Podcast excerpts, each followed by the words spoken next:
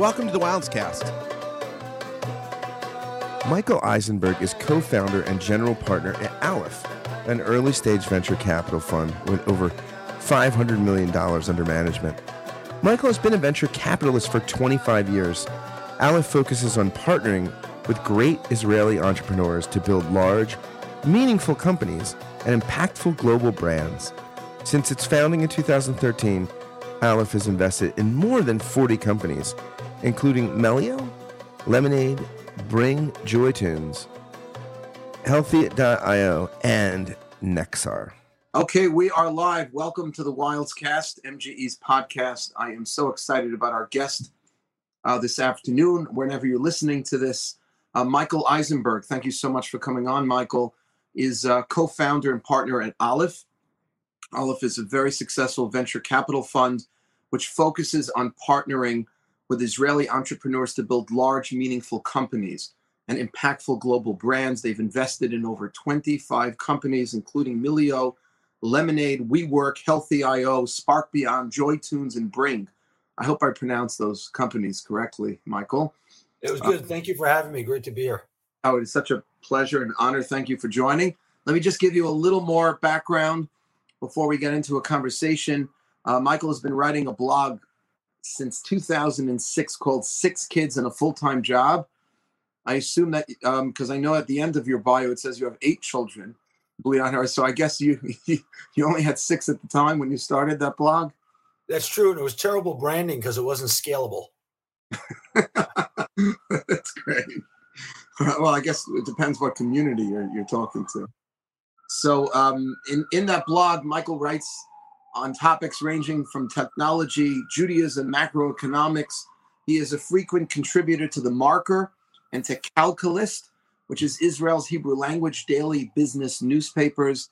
And he's author also of the Hummus Manifesto. I love that name, which is the seminal piece on Israel's innovation scene.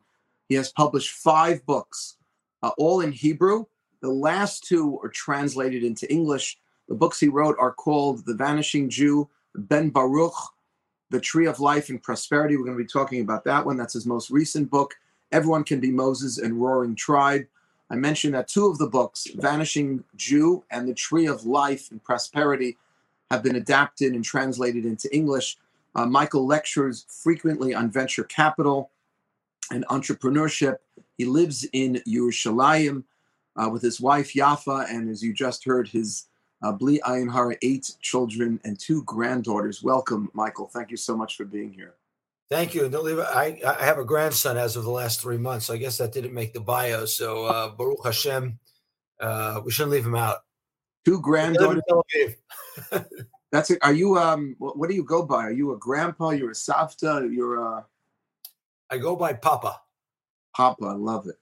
Yeah, I love my, it. My great grandfather, for whom I'm named, was uh, was Papa. So that's beautiful. You should have continued nachas and just good things to come. Amen. Amen. Uh, well, one of the things I try to demonstrate through my classes and my talks over the last 20 something years uh, at MGE, which, as you know, is geared for, for our, our Jewish brothers and sisters that might be a little less knowledgeable or connected. And one of the things I, I demonstrate, I try, is that Torah and mitzvah are not outdated and that they are a relevant spiritual path for all of us to continue to take into the 21st century. Now, your most recent book, The Tree of Life and Prosperity, brings these values, these Torah values, within the context of business and venture. Can you elaborate a little and tell us how you see Torah as something truly relevant and helpful in the 21st century, particularly when it comes to the business model?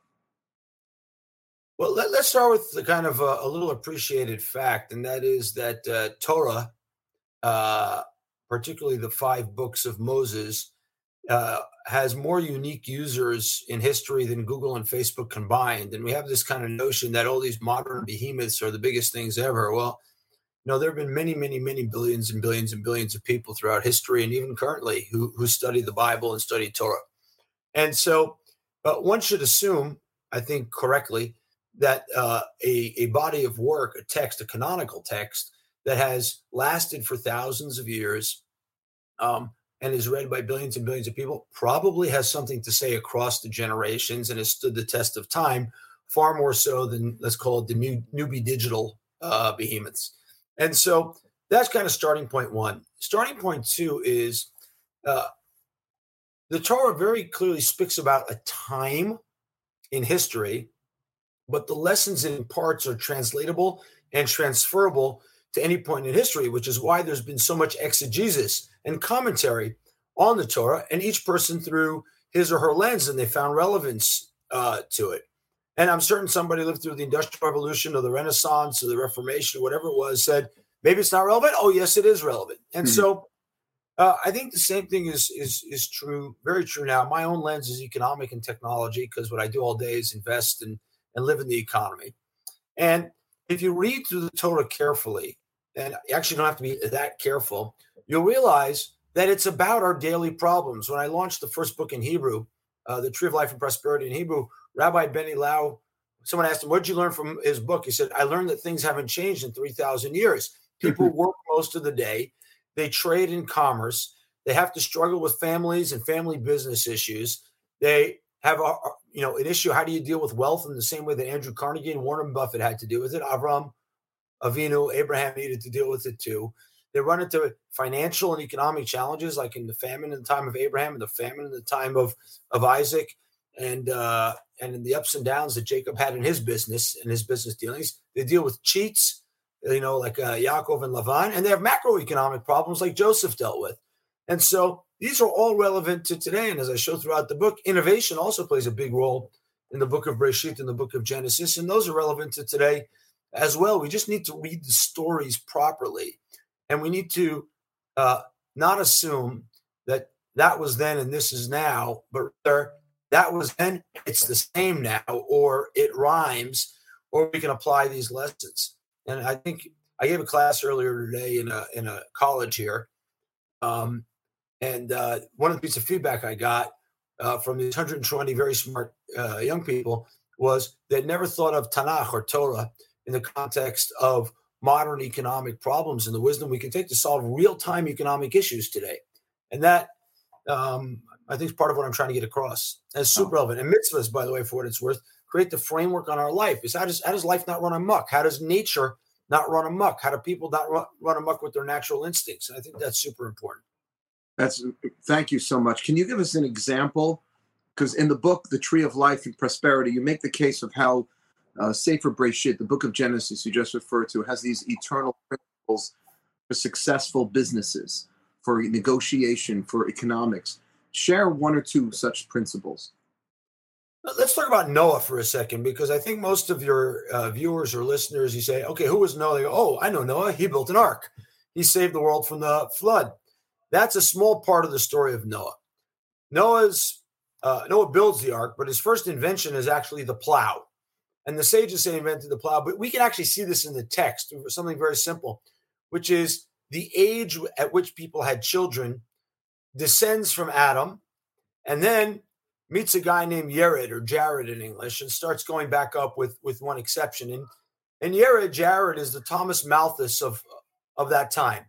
And Thomas Malthus famously said that there wouldn't be enough food to feed the world. This is a couple hundred years ago. And here we are 200 years later with a lot more people and a lot more food. So, um, but Malthus exists in every generation, and Jared was there. And comes along Noah, and Noah uncorks human prosperity. There was a limit to the amount of food that humanity could produce, and Noah invents the plow. And he's the first person mentioned with three children by name. And it then says in the Torah that uh, uh, the number of people on earth began to multiply significantly. And then, as often happens, prosperity brings around decadence. And we have a loss of trust in society. First, you know, the B'nai Elohim, the sons of God, start hitting on the women. Um, they start taking advantage, sexually harassing the women. And you also have a loss of loss of trust inside with the with the Torah calls Hamas. People start stealing a little bit, eroding mm-hmm. the trust, and it comes from prosperity, not from uh, not from a, you know missing anything. Right. Comes- what's interesting also, Michael, is that um, on one hand, you know, it, this prosperity always leads to some sort of corruption, as you're alluding to.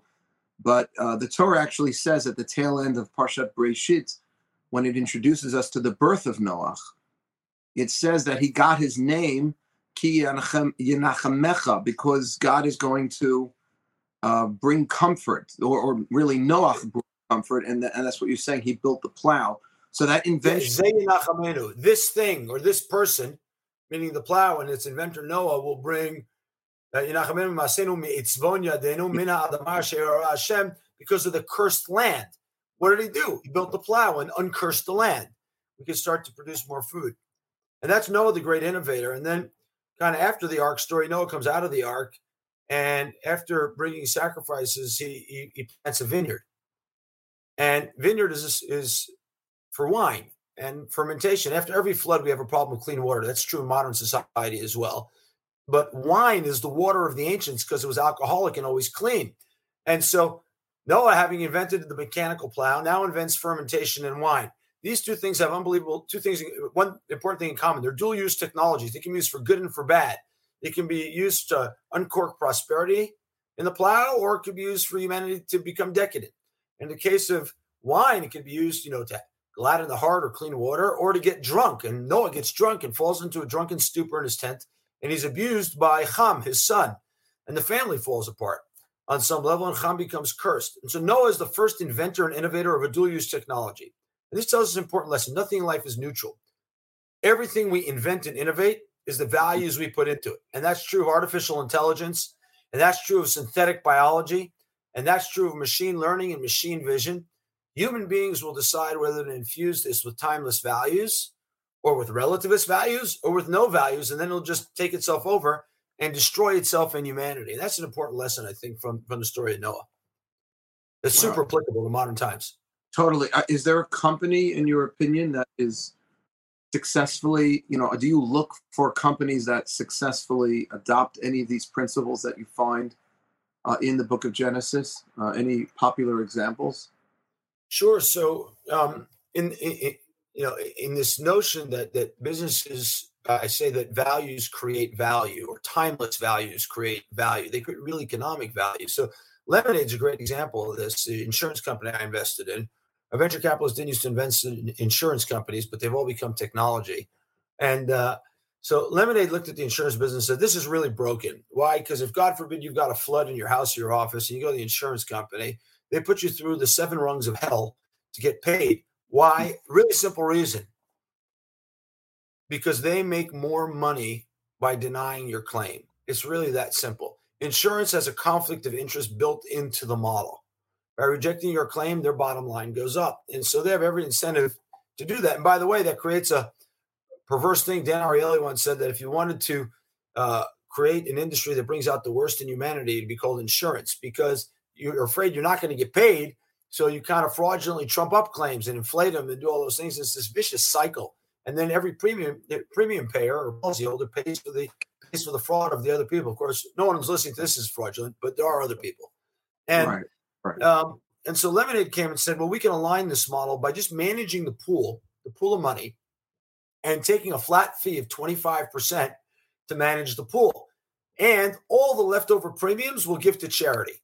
And so if you mess with us or fraudulently make a fraudulent claim, you're not hurting Lemonade, you're hurting the charity. Mm-hmm. And so they've created a newly aligned model that puts values, charity, and alignment right at the center. It's the fastest growing insurance company on the planet by a long shot. Wow. I mean, do you think um, I, I, had no idea that they were doing that. That's that's that's quite novel. Um, ticker symbol LMND. It's a public company now, so everything I said to you just now is public public information. Thank you for sharing that. I mean, let's just go to something a little even more fundamental. Um, do you, you're you're both a successful person and quite learned and knowledgeable in the ways and ideas of Torah Judaism. So do you think that acquiring wealth or becoming successful financially is a religious virtue of the Torah? I think the Torah expects of us to create a society of fraternity and what I like to call the responsibility economy. What I termed in Hebrew in my book on Vayikra and Leviticus, Kalkalat Achva, the brotherhood economy or the responsibility economy. I think that's the view of the Torah.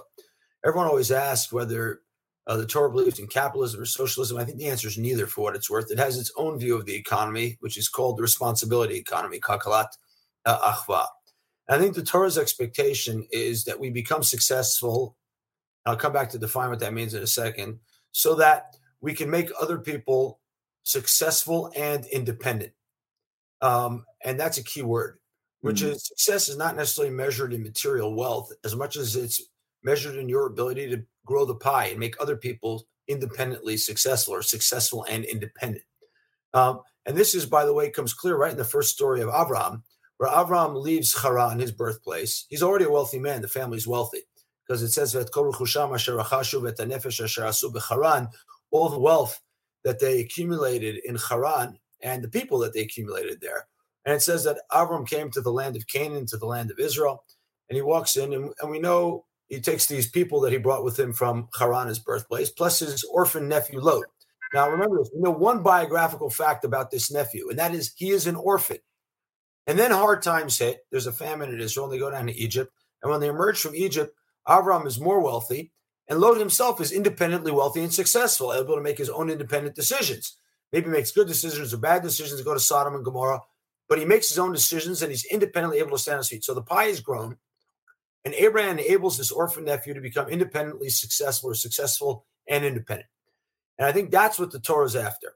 And so uh, the Torah wants us as Jews to be responsible broadly, writ large, and also to be responsible to make other people independently successful, to have self confidence, to build families of their own, to be able to live on their own values and make ends meet themselves. It's actually not charity in the conventional sense of alms for the poor. This is enablement. For that, what it's worth, the Torah's view of tzedakah, of charity, is not what we think about a little tzedakah box. That's not in the Torah. It doesn't exist. It's loans. Well, who do you give a loan to? Somebody who can pay it back.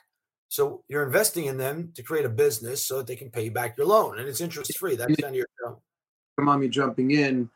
The highest form of charity, according to the Rambam, Maimonides, is to get somebody a job to enable them to earn their own living, which is interesting because you would think that's a separate kind of thing. That's nothing to do with charity, right? Charity is is is something you do to help somebody get back on their feet.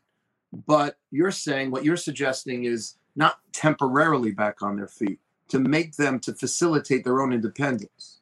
It's not only that, that eighth level of charity, the Rambam, which he calls the highest level, is the only level that appears in the Torah for real. I give you a loan. I only give you a loan if you can pay it back.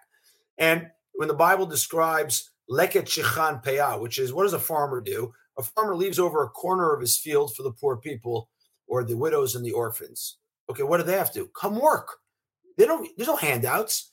They come work in the field. Why? Because in their dignity, they learn a skill. They learn to harvest. They learn to pick up. They learn to work on the farm. They acquire dignity through that and some food. And when you leave behind what's called shechicha, whatever you left behind in the wheat field or in the or, or in the grape harvest, the poor people walk behind you and pick it up. They look like every other worker in a factory. The way to right. think about it in modern terms is if I run a successful factory, I can employ two or three people who might be on unemployment right now, give them a trade, let them work on the factory line. And then, you know, if I've got some slack, someone goes on maternity or paternity leave or bereavement leave, or, you know, God forbid, gets sick, I've got slack in the system. People I've trained to come in and they have a, and they have a trade. And I think the important thing about Abraham and Avram's view of this is unlike Andrew Carnegie, and I point this out in the book, who says wealthy people ought to manage uh, goods and, and money on behalf of the poor people of society are less fortunate. In Judaism, we believe in enabling whoever that person is who hasn't had the fortune to stand up and be independently successful for the long term. And that's the responsibility. And, and obviously, you would be opposed um, in a society of any kind of, you know, welfare kind of handouts, or do you think that you know what you just said is in the ideal world but given the fact that there's just too many people without the education too many people without the resources and playing devil's advocate on the other side now um, that you would you would would you ever be in favor of any kind of welfare uh, handouts from a government to a people whether it's in israel or in the united states so there, there's a few things here to unpack one is um, sometimes people end up with with terrible situations from a health perspective or whatever it is and you know you, you need emergency care you, you, know not just for you know take care of the family whatever it is and You know, those are obviously exceptions to uh, to all rules. But I think there, there's two parts here. One is, um, unfortunately, as society, we've we've, we've kind of hand out things to keep people quiet rather than aspire to let's see if we can make them independent. And so, my view is we should give them more, but that includes skills because the aspiration is not to finish the month, but to enable people to be independent. We stopped aspiring to that, and they're as as as a society. And then there's two parts. One is the government versus civic society. My claim about the Torah, the Torah believes in really limited government. It spends, I think it's eight or twelve verses in the book of Devarim of Deuteronomy. Excuse me. Yeah. Yeah, talking about the government, king, and all it tells you is you can't have a lot of wives, you can't have a lot of money, you can't have a lot of horses because it should be limited. And what the Torah really believes in is a civic society. And Jewish society, by the way, is really good at this. We build community institutions to take care of people, and it's a civic society. And it expects of civilians, me, you, whoever's watching, to grab four other people and enable them to become empowered and independent and successful. That's the, that's the aspiration. And so we need to keep aspiring to that. We can't say, oh, you know, the government's got it, or you get a welfare check or a food stamp, because that's not enough. That's a band aid. And so sometimes you need emergency intervention for sure. Um, but that should not be the policy. That should be the band aid for right now, but we can't stop there. Well, thank you. I mean, that, it's such a relevant issue for our world. You know, I'm living in New York City. The homeless problem has just gotten worse during COVID. It's all meshed up with the um, with mental health issues at the same time.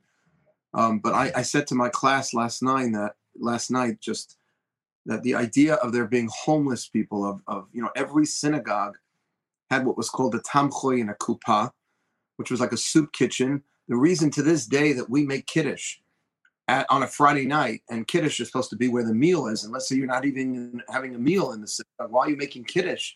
Is because the synagogue was always a place where people could find something to eat and a place to stay if need be. And um, if those types of charitable institutions exist within society, you don't need the government to, to, to be making handouts. That'll happen on the private level. And that's, I think, I think that's the Torah's kind of viewpoint on this, which is that we're supposed to be taking care of the downtrodden and the poor. And sometimes they, sometimes, like you said, they're not always in a position to, to stand on their own two feet. But whose responsibility is it then to take care of? Is it the government or is it the people? You know, and uh, people. Yeah. I think it's the people first and foremost. I think you know the, the point about mental health is really important. So thank God we've gotten to the point that we recognize that mental health is just like physical health. You know, the brain is a real part of the body, and it's not people's imagination, et cetera. But you know, dealing with mental health issues requires that we deal with human dignity. And in, in my second volume, Everyone Can Be Moses, which will please God come out in English over the next year, um, sorry, out in Hebrew, I spend uh, a couple of chapters dealing with this notion that what the Torah is after in its uh, view of charity and justice is actually dignity, human dignity. And when we provide people with dignity and human dignity, um, that that helps alleviate mental health issues also because they feel good about themselves and you know earning an honest and decent living and be able to provide for your family is fundamentally your mental health make sure it doesn't degrade yeah yeah. Um, I want to change, shift gears a little. Um, you speak about the corrupt cities of Sodom and Gomorrah, and just bringing this sort of a contemporary context. Do you think we are repeating some of the mistakes of the past? And specifically, I'm referring to uh, products or platforms that we are now beginning to see do harm and create conflict, uh, specifically the uh, social media and its impact not only on children, uh, young adults. Um, how much do you think uh, of the societal impact when you invest? And what do you think we should be doing about these issues?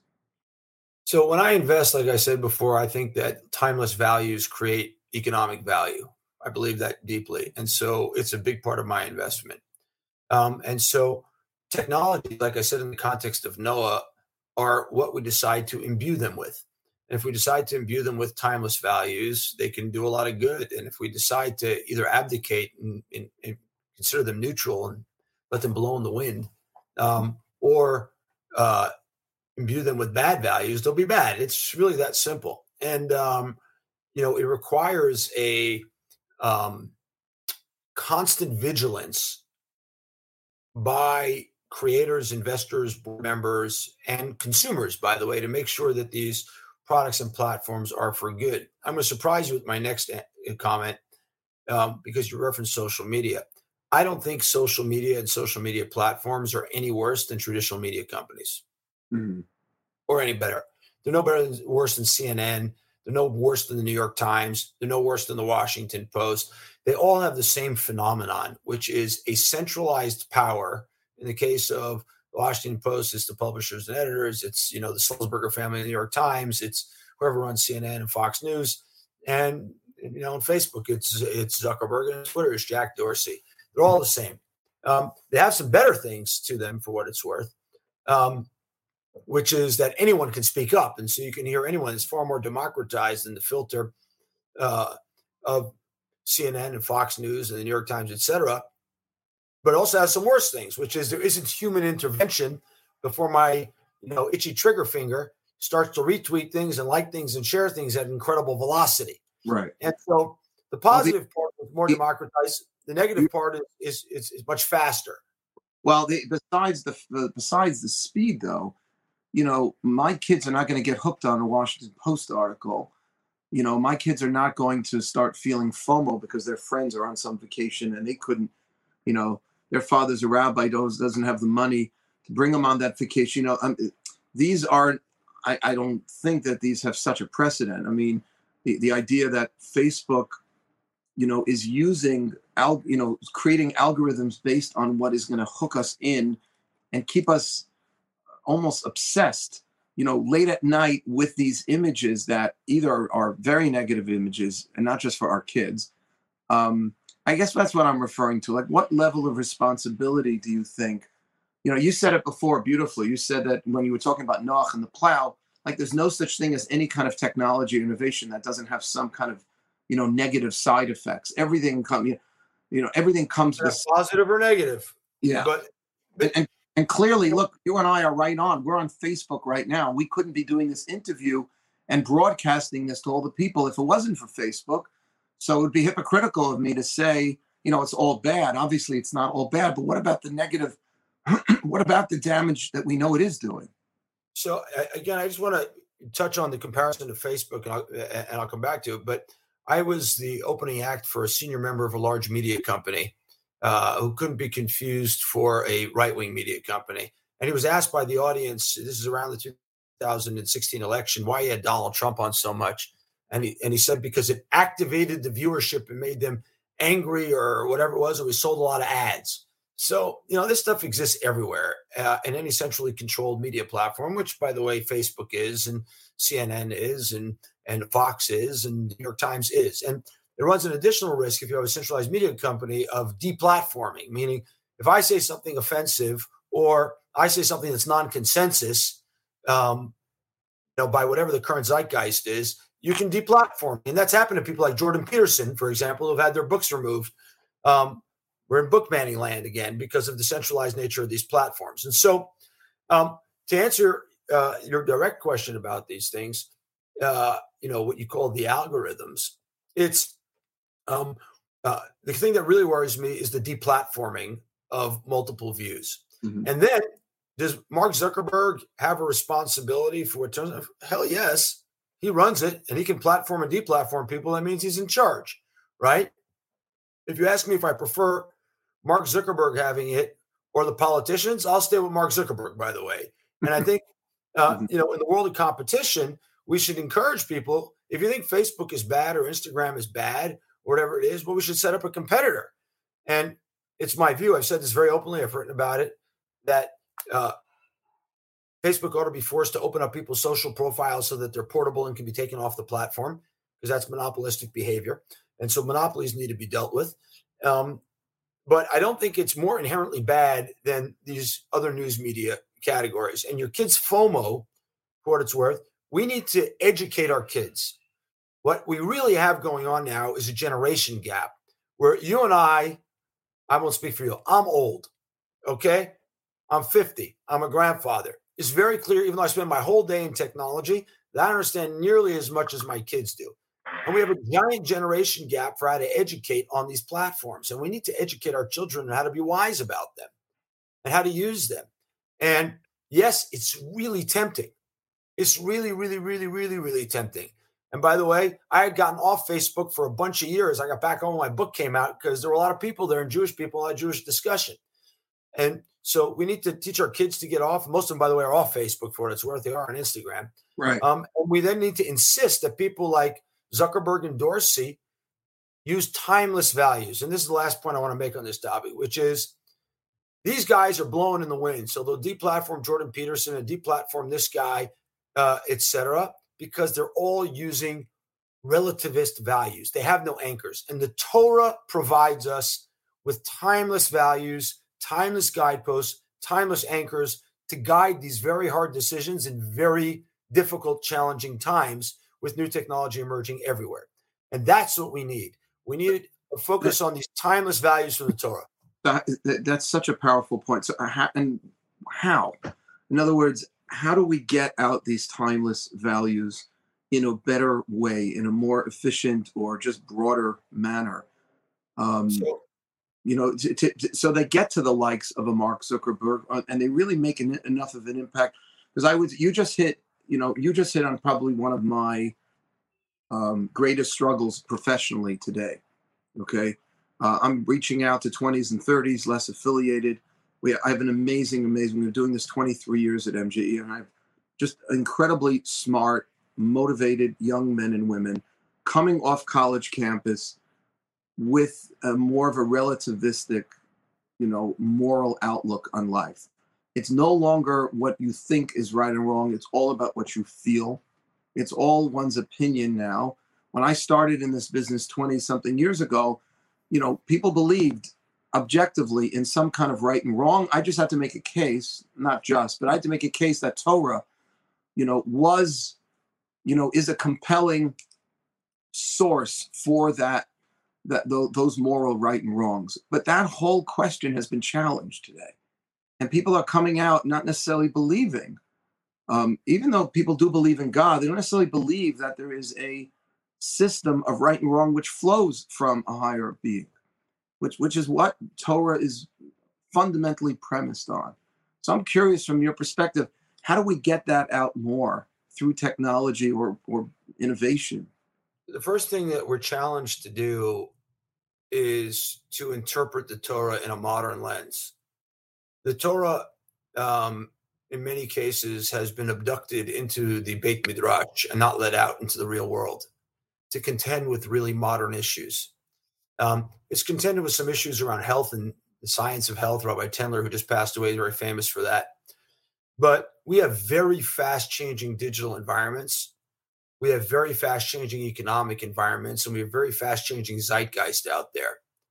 And we need a cadre of people who can talk about Torah in a modern person's lens. And if your kids are spending a lot of time on Instagram and on Facebook, somebody needs to engage them in a language that they understand about that. And you know, I said this at a lecture, I think it was last week at Yeshiva University, is we have a problem in that many people can't talk about this and make it relevant. And, you know, if the ox gores the donkey uh, uh, or the or the cow, uh, ox gores the cow and the, you trade the ox for the donkey, um, can't be told in a language of, of, of a modern barter or crypto system, we, have got a problem.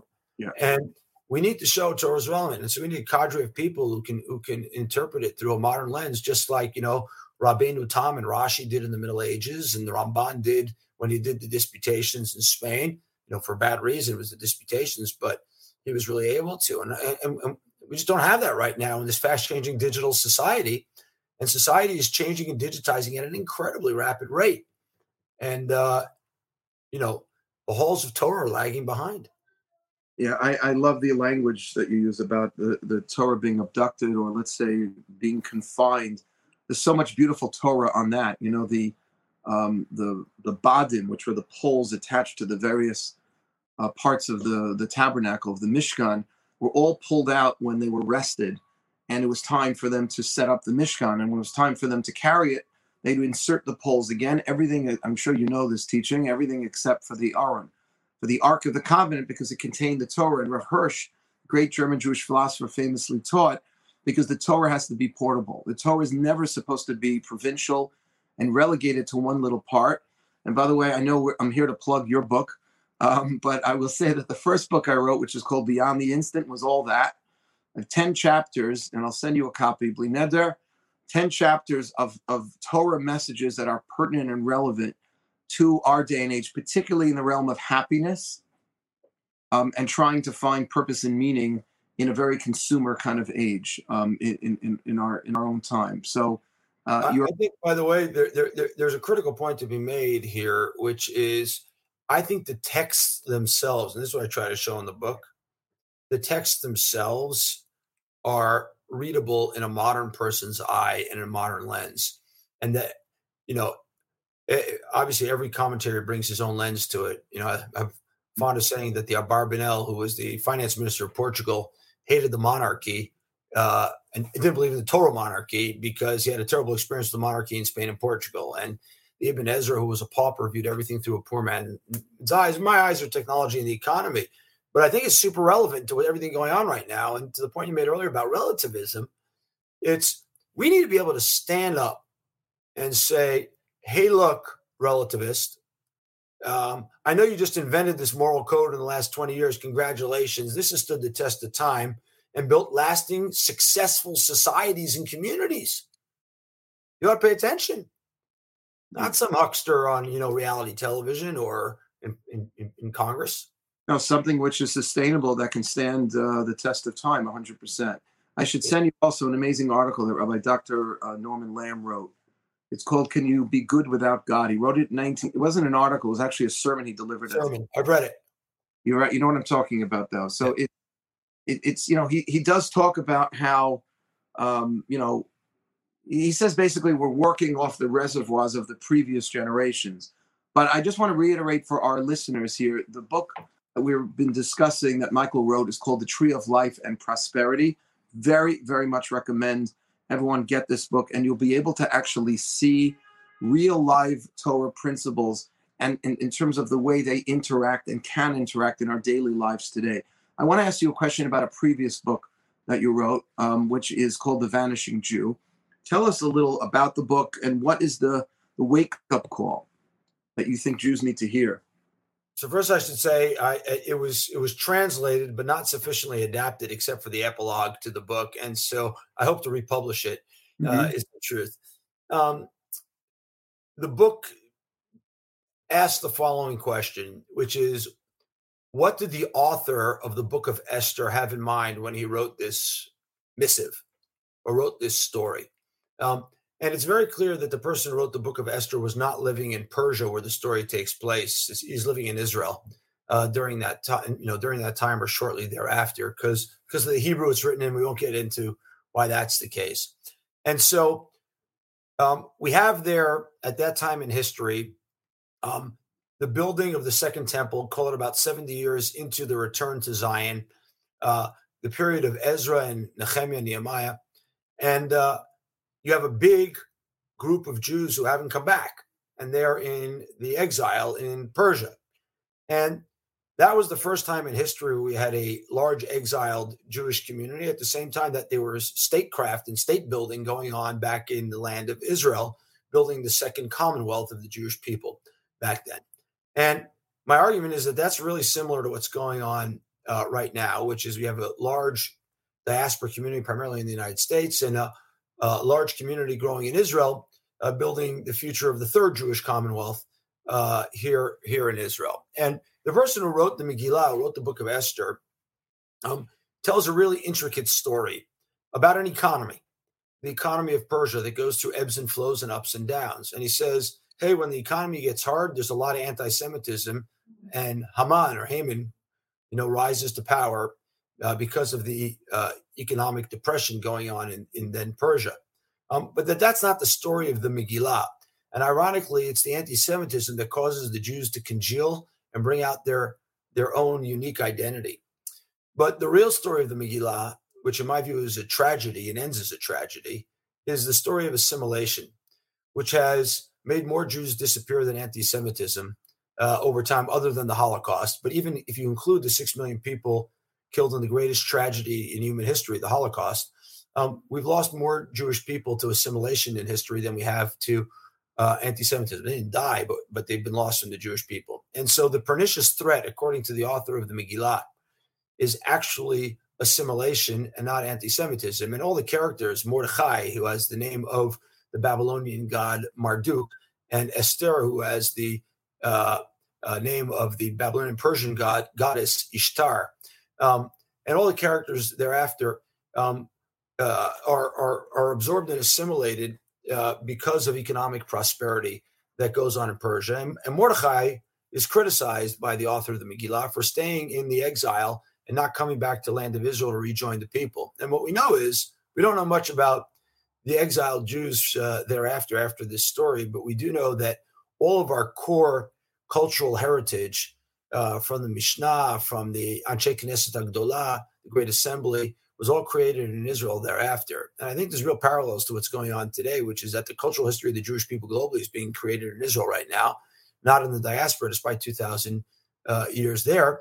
And the most pernicious threat to the Jewish people is not anti-Semitism, but but assimilation. I'll finish with one quick story. After I published the book in Hebrew, I got a call from somebody I know for 25 years and I have tremendous admiration for, whose name is David Blumberg. David Blumberg was the CEO of Mizrahi Bank in Israel for many, many years.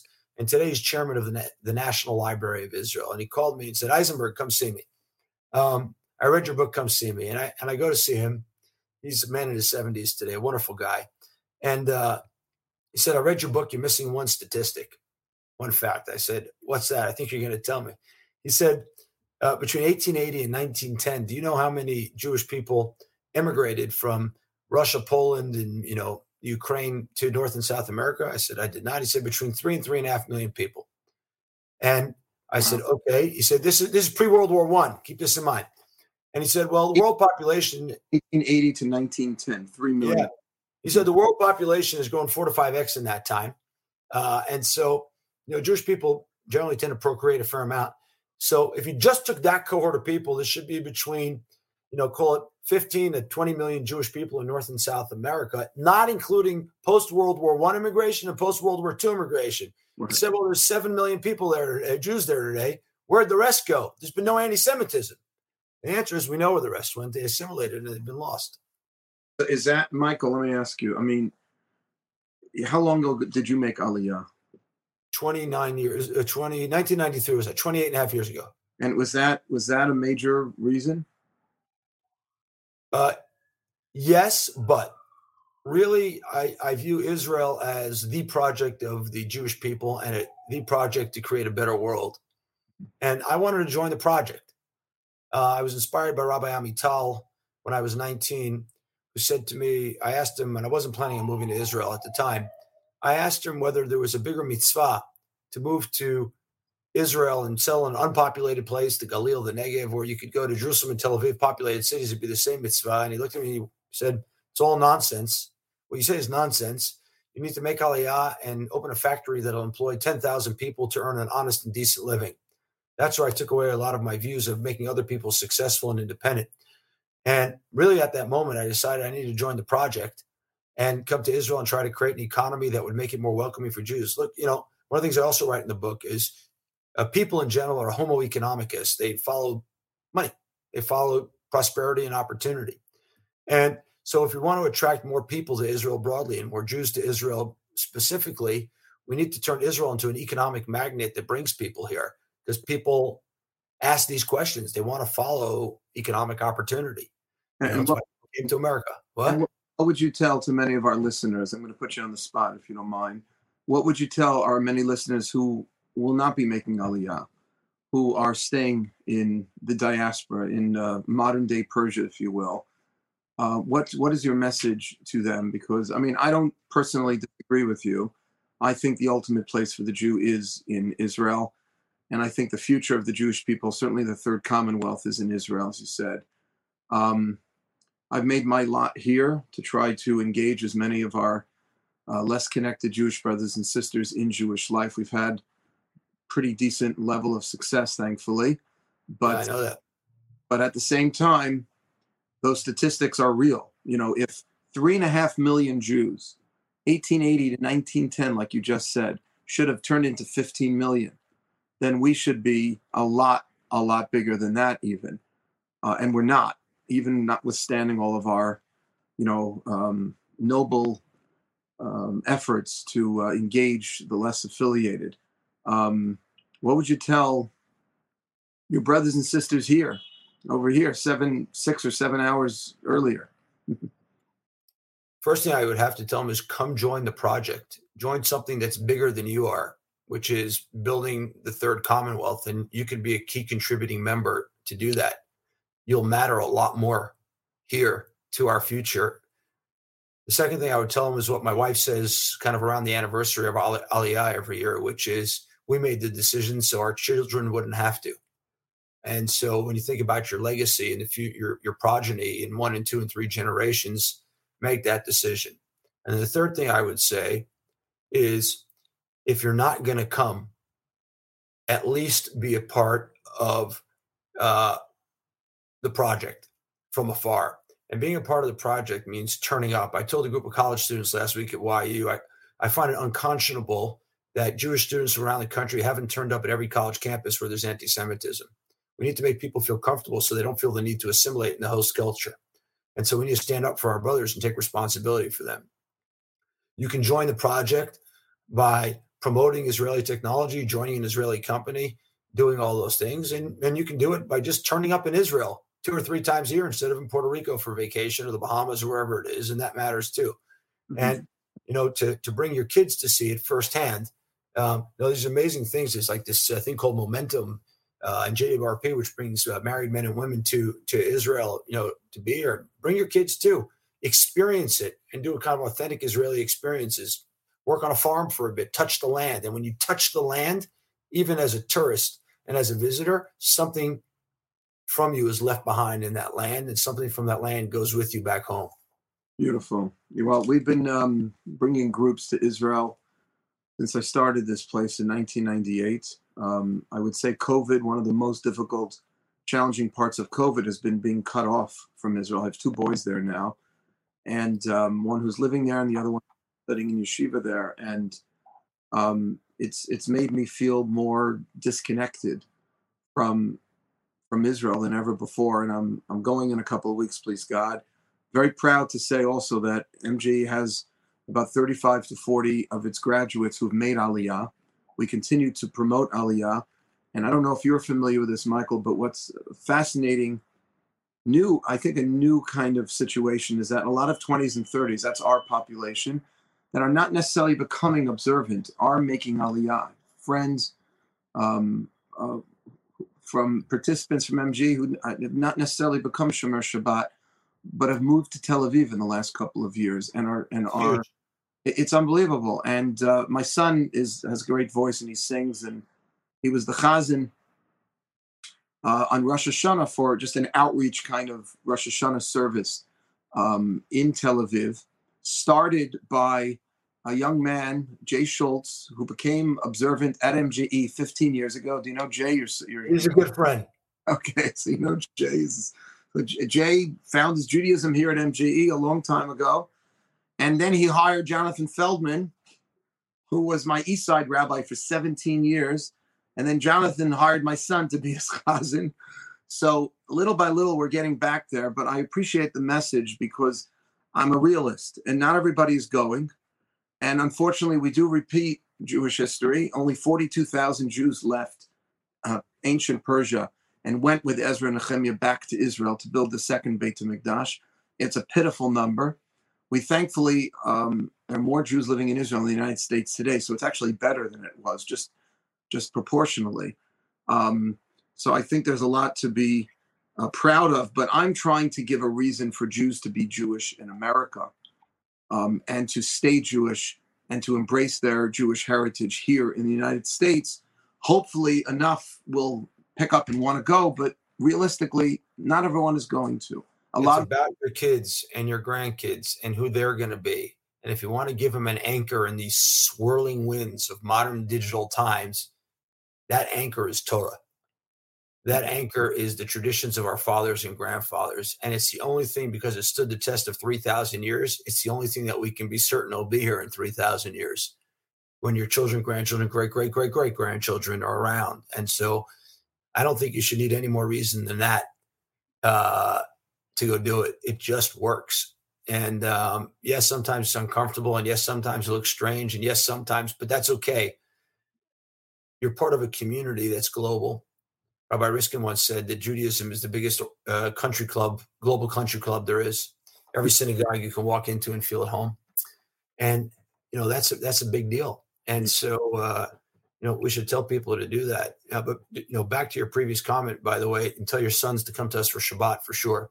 Um, and when you come, feel free to come as well. But um, you know, one of the things I did was uh, I set up an organization called Nouveau Network which takes people who've immigrated to Israel and are in the tech economy to start. We're going to expand it to other things soon and creates a professional network for them. Because one of the hardest things to do when you move to any new country is to find a professional network. What happens you get fired first job? You know, what we do? And so uh, we've created special networks working really well. So if anyone of your people who've moved to Israel, moved to Tel Aviv, or thinking of moving to Tel Aviv, or in the tech industry, look us up. It's the Nouveau Network. You'll have a built-in family here, and it's a lot of the same people you talked about not necessarily observant, living in Tel Aviv and working in the tech community here, and it's it's wonderful and amazing. And Jay's a big part of it, and an amazing guy, and and it's just come do that. But Torah matters. It really, really, really, really does. It really matters. I I, I so appreciate this message. You, you can't imagine, Michael. And if you ever want to take a little sabbatical from Israel and serve as a scholar in residence at the Manhattan Jewish Experience, you just made the best commercial for MJE that I've ever heard. I just wrote down the Nouveau network, the very very small world, and you are um, you are a Kiddush Hashem, a walking Kiddush Hashem, because you're you're walking the walk. Uh, great great deal of respect for the work you're doing there, and not only on the financial you know sort of venture capital level, but just being a proud Jew and demonstrating the the the relevance, the contemporary relevance of Torah. Uh, you are absolutely 100% correct that we have to do better at packages at packaging, distilling ancient Torah wisdom in a contemporary kind of way, so that young men and women will see that this is a living and breathing um, path to take in the 21st century. I've been trying to make that case for a long time, and thankfully, a lot of people see it. It just has to be presented. You know, we lost, I think, one of the great presenters of Judaism in that way, and that was Jonathan Sacks. And you know, what was key about him is he was a distiller, not a packager. He was deeply authentic. Yeah. And, uh, I, I you know, he, giant among us. Yeah. A giant. But, but he demonstrated, he yes. And I think that's a very good distinction. A distiller, not a, what was the word? Not a packager. Not a packager. He did demonstrate pretty powerfully, and he spoke at MJE, and I had a personal relationship with him, that people will sit and listen long enough to get the real Torah, to get the real wisdom, because the the world and, and unfortunately the way things have developed, you know, um, has just become very sort of um, empty, and people are feeling that and they're looking for something, and we have to we have to be there to to demonstrate that Torah has that that profundity and that anchor, like you so beautifully. And I just love that you've figured out a way of showing it in the in the economic realm because that is something for for our students and my my students and participants in 20s and 30s they're really focused on two things in life right now and that is you know social finding the right person to spend the rest of their life with a and b developing a career and i just love the positive messages um, and the wisdom and i really recommend everyone uh, we're going to be putting your book in the library in the mg library um, and just putting it out there a little more. The Tree of Life and Prosperity. Uh, also, the other book of the Vanishing Jew that I mentioned. But this is the one that really, for those of you listening to the podcast, watching the the Facebook and all the other social media platforms and YouTube that this is going to be on. This is a book to be able to get real live principles for your career, for your profession, and for the economy in general, and to be able to see that Torah is for the 21st century. It's not some sort of outdated, archaic, um, you know, wisdom that was great for our grandparents, our bubbies and zadies in Europe, but it's really for here and now in the 21st century, wherever you're living. Michael, thank you so much for coming on. Hashem should bless you, you. And your continuing growing family, your new grandson. You should have a lot of nachas, and maybe I'll make a little connection there.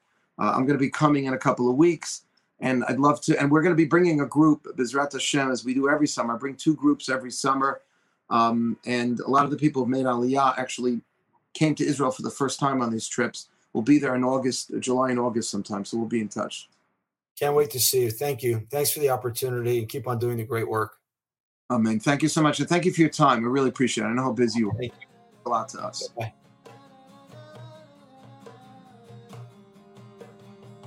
We hope you enjoyed this episode of the Wildes Cast. Subscribe to our show on Spotify, Apple Podcasts, Google Play, or your favorite podcast app. If you haven't already, please leave us a review in the Apple Podcast Store. It only takes a minute, and when you do it, it helps others discover the show. Music from today's episode comes courtesy of Yosef Wildes. For more information about the Manhattan Jewish Experience, please visit our website at jewishexperience.org or follow us on Facebook, Twitter, and Instagram. Thanks again for joining us.